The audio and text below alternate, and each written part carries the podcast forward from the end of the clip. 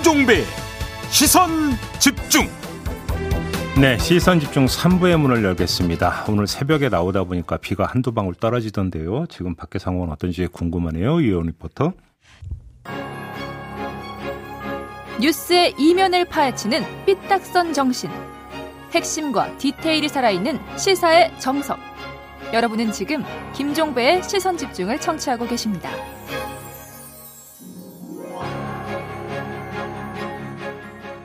네, 조금 전에 예고해 드린 대로 지금부터 더불어민주당의 김영배 최고위원 전화로 만나보겠습니다. 아, 굵직한 사안이 두 가지가 있는데요. 이에 대한 입장 자세히 들어보죠. 나와 계시죠? 네, 네, 안녕하세요. 네, 안녕하세요. 김영배입니다. 일단 네. 윤희숙 의원 문제부터 좀 여쭤보겠습니다. 사직서를 네. 제출을 했는데요. 네. 일단 좀 실무적으로 궁금한 게 혹시 이 사직서 처리 기한이 있습니까? 예, 사직서 처리 기한은 없고요. 국회가 예. 예. 어, 국회의원을 이제 제명하거나 아니면 사직 처리를 할 때는 예. 어, 국회 본회의의 표결을 통해서 하도록 되어 있는데요. 그렇죠. 예, 이거는 이제 사유도 분명해야 하고 국민이 선출해 주신 분들이기 때문에 음. 예, 우리 나라에서 이제 분명하게 헌법 체계상 사유가 확정이 어, 되어야 국민들도 납득하실 수 있을 거 아닙니까? 네네. 예, 그래서 그 이 문제는 그냥 쉽게 본인이 어, 사직한다고 해서 해결될 수 있는 그런 문제가 아니고요. 음. 이게 전형적인 꼬리 자르기고 내노란불이다 이렇게 알겠습니다. 말씀드릴 수밖에 예를 들어서 뭐 의원 체포 동의안 같은 경우는 접수된 날로부터 며칠 이내에 본회의에 그 붙여서 며칠 이내에 표결 처리해야 된다 이런 기한이 있는데 네네. 의원 사직서 그러니까 같은 경우는 이런 게 없다라는 네네. 거죠 기한이. 그렇습니다. 이거는 이제 굉장히 뜬금이 없지 않습니까? 네. 도대체 무슨 사유로 왜 어, 국민들에게 선출된 그런 공직자가 음. 민주공화국에서 아주 중요한 그 헌법기관인데요. 네. 갑자기 자기가 사직하겠다고 이렇게 개인적인 사유를 가지고 이렇게 국가의 음. 저 기초가 되는 음. 헌법기관이 어, 이렇게 마음대로 들락날락 할 수 있어서는 그 나라의 체계가 사실은 제대로 서지 않는다고 보니까요. 그럼 위원님 말씀을 정리를 하면 뭐 사직에 대한 찬반을 논할 이유도 없고 표결에 붙일 이유조차가 없다 이런 말씀이시네요. 예, 그렇습니다. 당장은 어, 특히나 음. 사유가 전혀 입, 저, 저 밝혀진 게 없거든요. 네. 국가공무원법상 일반 공무원들 같은 경우는 비위 혐의가 있거나 수사를 받으면 네. 사표를 처리하지 못하도록 법이 명시가 되어 있습니다. 예.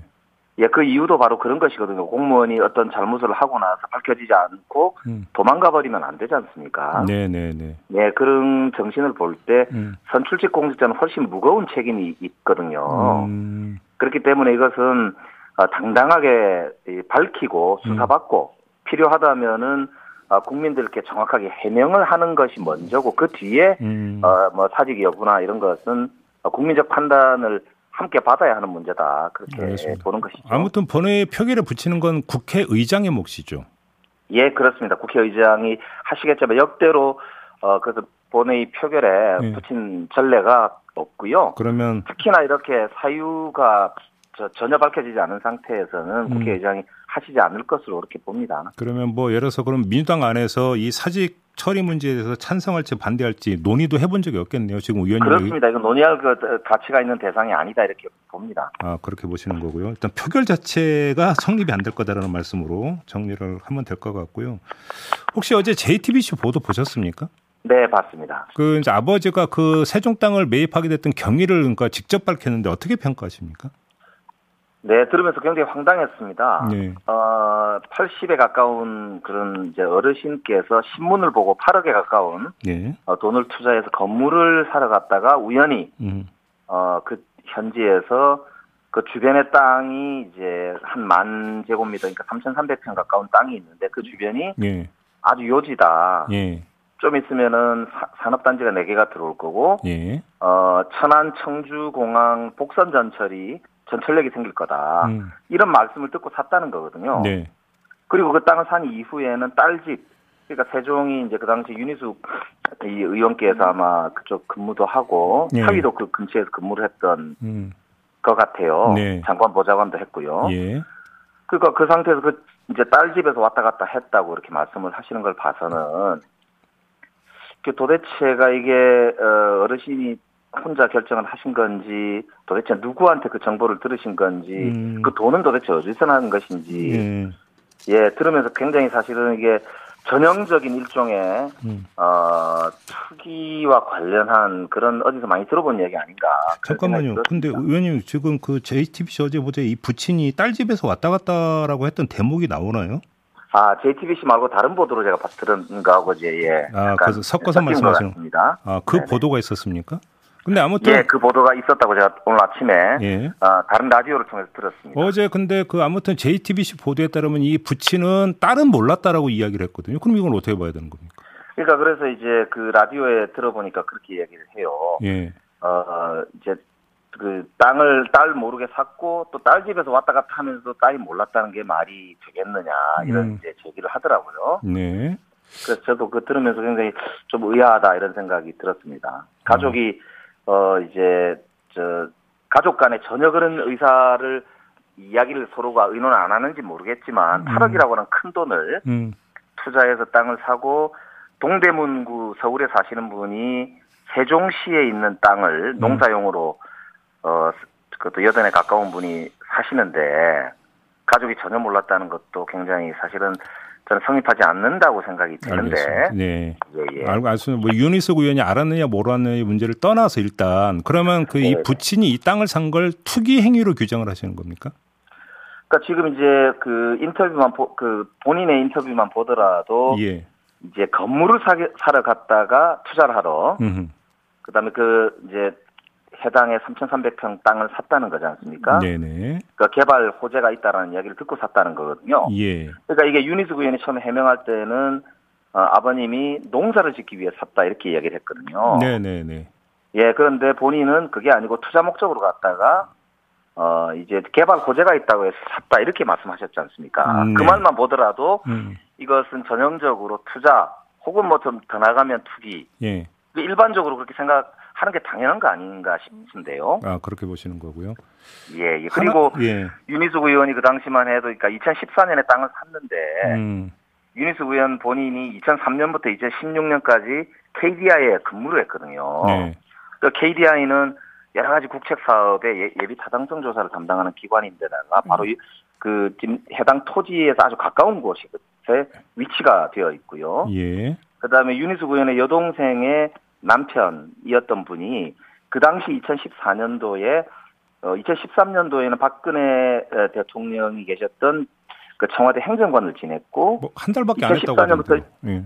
네? 한 달밖에 안 했다고 하던데요, 청와대에서는. 어, 한 달이라도 청와대에 계셨던 건 사실이다. 예, 예. 그리고 2014년부터 2016년까지 그 당시에 최경환 기재부 장관의 보좌관을 음, 지냈습니다. 음, 네. 굉장히 요직을 지낸 것이지요. 음. 그러니까 이제 이런 이제 정황들을 볼 때 이제 합리적인 의심이 충분히 이제 드는 게 사실인데요. 이게 네. 대해서 이제 본인은 뭐 마치 어 여당 측에서 야당 의원에 대해 흠집을 내, 내기를 하거나 음. 어 이제 아버님이 농사를 짓기 위해서 한 건데 전혀 자기는 사실은 이 억울하고 오히려 여당 대선 후보들의 도덕성에 이제 초점을 맞추고 이렇게 막 비판을 하시는 모습 걸 보였는데요. 저는 그렇게 하지 마시고 네. 어, 전후 관계에 대해서 있는 대로 소상하게 국민께 해명하는 게 옳고 음.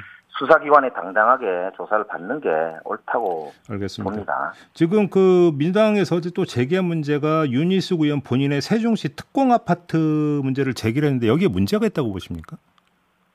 어, 이제 2014년 이게 연도도 같습니다. 네. 아버님이 땅을 사신 것도 2014년인데요. 2016년 어, 아닌가요? 아버님이 그 땅을 사셨던 게? 14년입니다. 아, 14년에 매입을 이제 하셨는데 네. 어, 이 KDI 그 당시에 재직하고 있던 유니스 의원이 2014년도에 세종시의 아파트 특별 공급을 2억 4,500만 원을 받았다고 그래요. 예. 어, 그런, 그래서 이제 이주택자 신분이었는데, 네. 지난번에 아시다시피 이제 나는 임차인입니다. 이런 말씀을 하시면서, 음. 음, 유명세도 타셨는데요. 그리고 이제 나중에 그, 이게 이주택자라는 게 알려지니까 이걸 매각을 하셔가지고, 음. 2억 3,500만 원 정도의 차익을 실현했다고 지금 어제 그렇게 민주당 의원께서 말씀을 하신 거거든요. 예. 근데 일단, 그러니까 저기 그 아버님이 땅을 매입한 건 2016년이 맞고요, 의원님. 요건 일단 아, 예, 제가 착각을 했군요. 예, 바로 잡고요. 예, 죄송합니다. 제가 이 질문을 드렸던 취지가 지금 국민권익위원회에서 조사를 해서 국민의힘한테 이제 넘긴 내용에는 특공 네네. 아파트 부분은 일단은 없는 것 같습니다. 왜냐하면 국민의힘에서 밝힌 내용에 따르면 부친의 땅 매입 이 부분만을 언급을 했기 때문에 네네. 그렇다면 국민권익위원회에서 조사해서 판단을 내린 기준에 따르면 문제가 없는 것으로 간주가 돼야 되는 건지 한번 그걸 여쭤보고 싶어서 질문드렸던 거거든요. 그러니까 이게 이제 어, 국민권익위원회 입장에서는 현행 법상 이것이 위반 소지가 있느냐를 따졌을 것 같은데요. 네, 네, 네. 어, 현행 법상은 문제가 없더라도 투자와 투기를 이렇게 약간 경계선상에 애매한 경우에 공직자의 경우에는 음. 어, 국민 감정, 국민 정서 또 혹은 우리나라의 현실이 있는 것이라서 음. 어, 그 문제에 대해서는 저희들이 어, 좀 제기를 하는 건데 어, 이제 유니스 의원의 경우에는 이제 민주당에 소속되었던 양이원영 의원의 경우에 대해서도 투기 규제다 이런 말씀을 하시거나 아니면 어 굉장히 이제 센 공격을 여러 번 하셨기 때문에 아마 음. 국민적으로 볼 때 조금 더 어 좀 정확한 그런 이제 어 잣대로 네. 엄정한 잣대로 평가돼야 되지 않느냐 이런 어, 국민 정서가 있지 않은가 뭐 그런 알겠습니다. 차원인 것 같습니다. 아무튼 좀 돌아가면 국민의힘 지도부 최고위원회에서는 윤희숙 의원은 문제가 없다라는 결론을 내리지 않았습니까? 그래서 탈당 권유 대상에서도 배제를 했었는데 그러면 당 그러니까 지도부에 이런 조치가 문제가 있다고 보시는 겁니까? 그렇죠. 이게 전형적인 이중 잣대지 않습니까? 예. 사실 이 이제 문제가 불거지게 된게 LH 사태가 일어나면서 국민적 감정이 악화되고 음흠. 그리고 이 서울시장, 부산시장 선거에서 아주 핵심 쟁점으로 떠올랐던 것이고요. 네.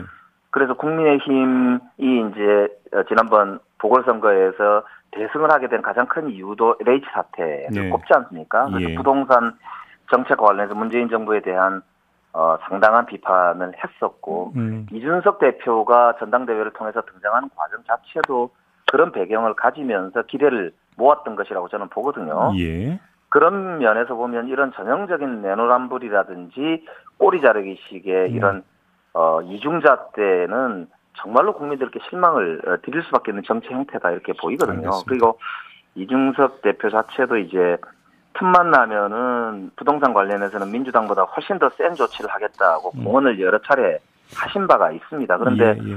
갑자기 이렇게 셀프 사면을 시키고 이유도 공개하지 않고 남의 탓을 막 하니까. 알겠습니다. 저도 굉장히 사실은 좀 약간 어 이거 저 왜 이런가 이런 이제 실망감이 많이 드는 것이죠. 알겠습니다. 아마 이 질문 나올 거라고 예상을 하셨을 것 같은데 뭐 국민의힘은 국민의힘이고 민주당은 어떻게 하실 겁니까? 지금 탈당 권유했다가 지금 처리 안 된 문제 어떻게 푸실 거예요? 예, 저희들도 사실은 어.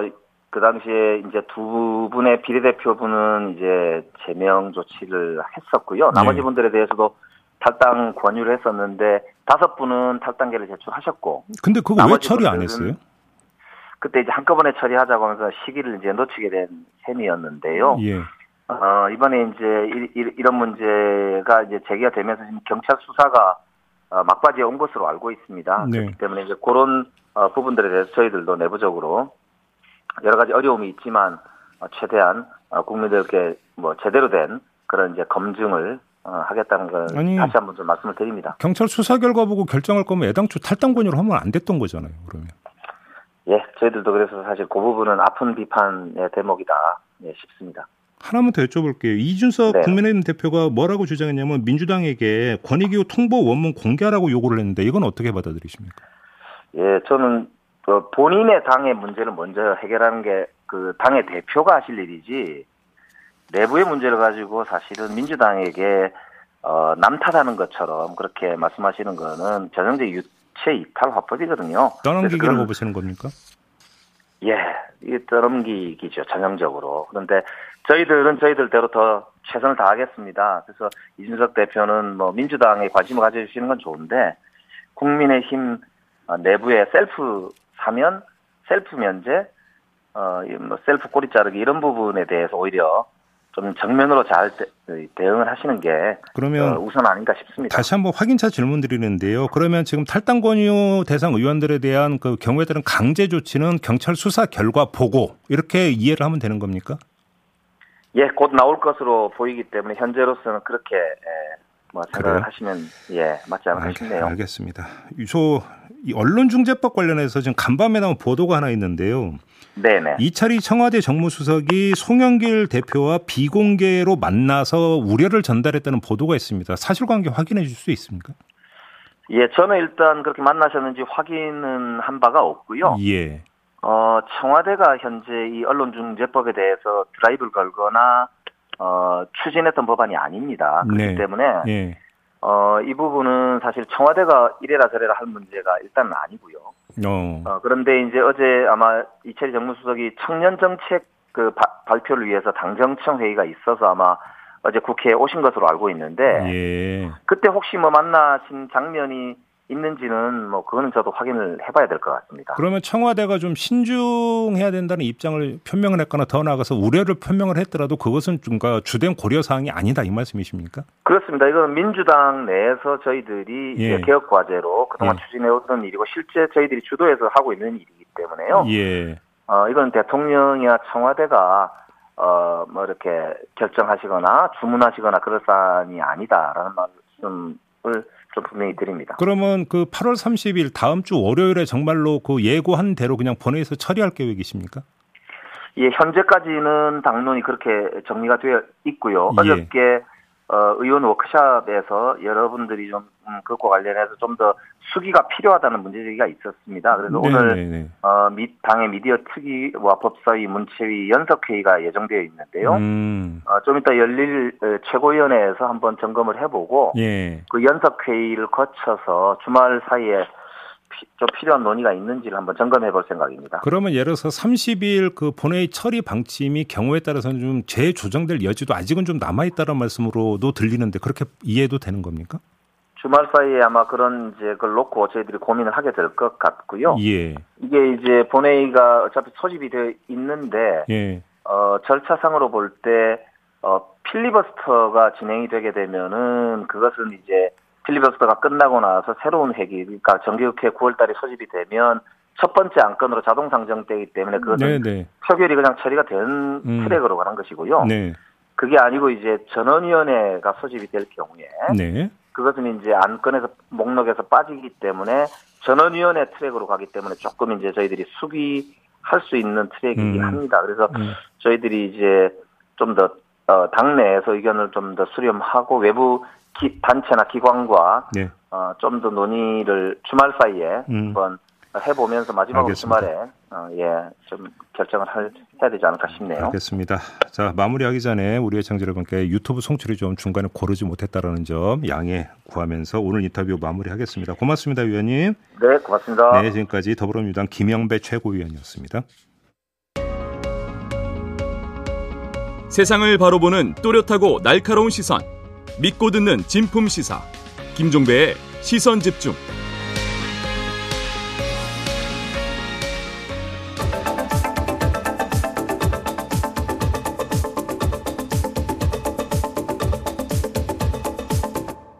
네, 시선 집중의 대미를 장식하는 비컨 뉴스 시간입니다. 이종훈 작가 모셨습니다. 어서 오세요. 안녕하세요.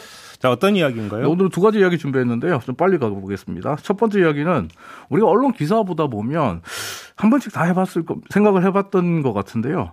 이것은 기사인가 광고인가? 기사형 광고, 연합뉴스 말씀하시는 네, 거죠? 그렇습니다. 음. 잠시 준비한 오디오 한번 들어보시죠. 궁금한 게 네. 포털에 있는 기사를 연합뉴스에 들어가서 찾아봤어요. 네. 근데 포털에는 박땡땡이나 이름이 있는데 연합뉴스 홈페이지에는 그 기사에 이름이 없는 거예요. 작성자가. 오. 어, 박땡땡 검색해 보니까 연합뉴스 기자들은 연합뉴스 사이트 내에 기자 페이지가 있거든요. 연합뉴스 사이트에도 기자 페이지가 있어요. 네. 근데 네. 이분 거기에는 이분은 없어요. 박땡땡이 없다. 막중한 공적 책임과 의무를 지고 있는 연합뉴스에는 매우 적절치 않은 행태였습니다. 국민 여러분께 깊이 사과드립니다. 음, 마지막 이 조성부 연합뉴스 사장이죠? 네, 그렇습니다. 음. 뭐 연합뉴스 조성부 사장이 이 문제와 관련해서 지난 8월 19일에 대국민 사과를 했었던 내용이고요. 네. 그 전에 나왔던 오디오는 지난 7월 미디어 오늘이 유튜브 방송에서 했던 말인데 네. 어, 이 방송 내용을 좀 요약해서 설명드리면 연합뉴스 홈페이지에는 기자 페이지도 없고 심지어 기사 하단에 이메일도 공개하지 않는 박모 기자가 있다. 근데 이 정치불명의 박모 기자는 지난 2019년 10월 31일부터 올해 7월 5일까지 무려 2천여 건의 기사를 썼는데 알고 보니까 이게 모두 기사가 아니라 광고였더라. 즉 돈을 받고 써준 기사형 광고였다. 에이구, 예. 이 얘기입니다. 음. 그리고 이 박모 기자의 정체를 나중에 알고 봤더니 기자가 기자가 아니라 연합뉴스 홍보팀 직원이었다 이런 내용입니다. 오늘 아침 보니까 그 포털이 제재 결정했죠. 네, 포털에서 제재 결정이 나왔습니다. 음. 이틀 전이죠. 지난 8월 25일 오후에 네이버와 카카오 같은 포털들과 제휴한 언론사들을 심사하는 포털 뉴스 제휴 평가 위원회가 있는데 네. 이 뉴스 제휴 평가 위원회에서 연합뉴스에 대한 제재를 확정을 했습니다. 음. 다음 달 초부터 한 달간 네이버와 카카오 같은 포털에 뉴스를 노출시킬 수 없게 됐고요. 네. 또 퇴출 심사 대상에 올라가면서 향후 재평가를 통해서 제휴 등급 혹은 제휴 등급 강등 혹은 퇴 퇴출까지 당할 수 있는 처지가 됐습니다. 어, 언론계에서는 예상보다 훨씬 더 센 처벌이 나왔다 이런 음. 반응이 나오고 있다 그래요. 음. 근데 한 가지 흥미로운 건 연합뉴스에 대한 이런 처벌이 나오니까 주요 종합 일간지, 경제지 우리나라의 20개에 가까운 언론사들이 기사형 광고 사업을 중단하겠다라고 이야기를 했다고 합니다. 그러니까 연합뉴스만이 아니라는 자기 다 해왔다는 거죠. 사실 뭐 네. 뭐 지면 봐도 이게 기사야 광고야 하는 게 네. 한두 가지입니까? 사실. 과연 이 제재가 연합뉴스에 대해서 이번 제재가 돈 받고 기사 써주기, 기사용 광고 게재하기라는 악습을 끊을 수 있는 계기가 될지 주목됩니다. 좀 끊어야죠. 끊어야죠. 끊어야죠. 네. 두 번째로 넘어가겠습니다. 네, 두 번째 이야기는 패럴림픽과 관련된 이야기인데요. 제가 지금 유튜브에 어제, 어, 그저께 제가 캡처한 이미지 한 장 올려놓겠습니다. 네. 어, 이게 그 지금 열리고 있는 도쿄 패럴림픽 공식 홈페이지 화면을 캡처한 건데요. 네. 어제 자정, 그러니까 8월 26일 자정에 제가 이제 도쿄 패럴림픽 공식 홈페이지에 들어가서 국가별 패럴림픽 중계 방송사 리스트를 좀 찾아볼 일이 있었거든요. 예. 근데 이 코리아를 찾다가 이걸 보고 깜짝 놀랐던 게 코리아라고 적혀 있습니다. 그리고 괄호 안에 이렇게 적혀 있습니다. 영어로 Democratic People's Republic of 어. 조선민주주의 인민공화국이에요. 북한이네요. 북한이라는 거예요. 음. 그래서 다른 Republic of Korea가 있나 찾아봤는데 없어요. 그리고 이 조선민주주의 인민공화국 옆에 방송사로 MBC 문화방송 있고요. KBS, SBS 있습니다. 아, 그래요? 네. 이거 보고 놀라서 얼른 캡처했는데 거, 다행히 음. 어제 밤에 들어가 보니까 괄호 안의 내용이 사라지고 그냥 코리아만 있더라고요. 바뀌었어요. 예. 어, 근데 뭐 이걸 가지고 왜 이랬냐라고 따지고 싶지는 않습니다. 홈페이지를 만들고 관리한 직원의 실수 혹은 음. 착각이라고 믿고 싶습니다. 네. 하지만 한 가지 짚고 넘어가야 될 게 도쿄 패럴림픽이 개막한 게 지난주 금요일이에요. 음. 다시 말하면 패럴림픽 공식 홈페이지에 대한민국의 영문 표기가 북한으로 잘못되어 있는 게 최소한 일주일은 됐을 수 있다는 거거든요. 아, 그동안 뭐 했냐? 예, 네, 그동안 뭐 했냐. 음. 그리고 또 일부분에 대해서 좀 생각해 볼 필요가 있는 게 이게 실무자의 단순 착각 그리고 실수라고 해도 그러면 또 다른 표기도 잘못됐을 가능성이 있거든요. 네. 그러니까 대한체육회, 우리 대한장애인체육회 문체부가 패럴림픽 조직위 그리고 국제 패럴림픽 위원회에 이 부분을 좀 검토해달라. 음. 그리고 앞으로 이런 문제가 재발하지 않도록 주의해달라라고 요청할 필요는 있어 보이지 않나 이런 생각이 들어서 이 뉴스를 가져왔습니다. 알겠습니다. 이렇게 마무리하도록 하겠습니다. 이종훈 작가 수고하셨습니다. 감사합니다. 네, 금요일 아침입니다. 우리 애청자 여러분 한 주 마무리 잘 하시기 바라고요. 저는 본방은 이렇게 마무리하고 유튜브 연장 방송 시사 카페로 이어가겠습니다. 고맙습니다.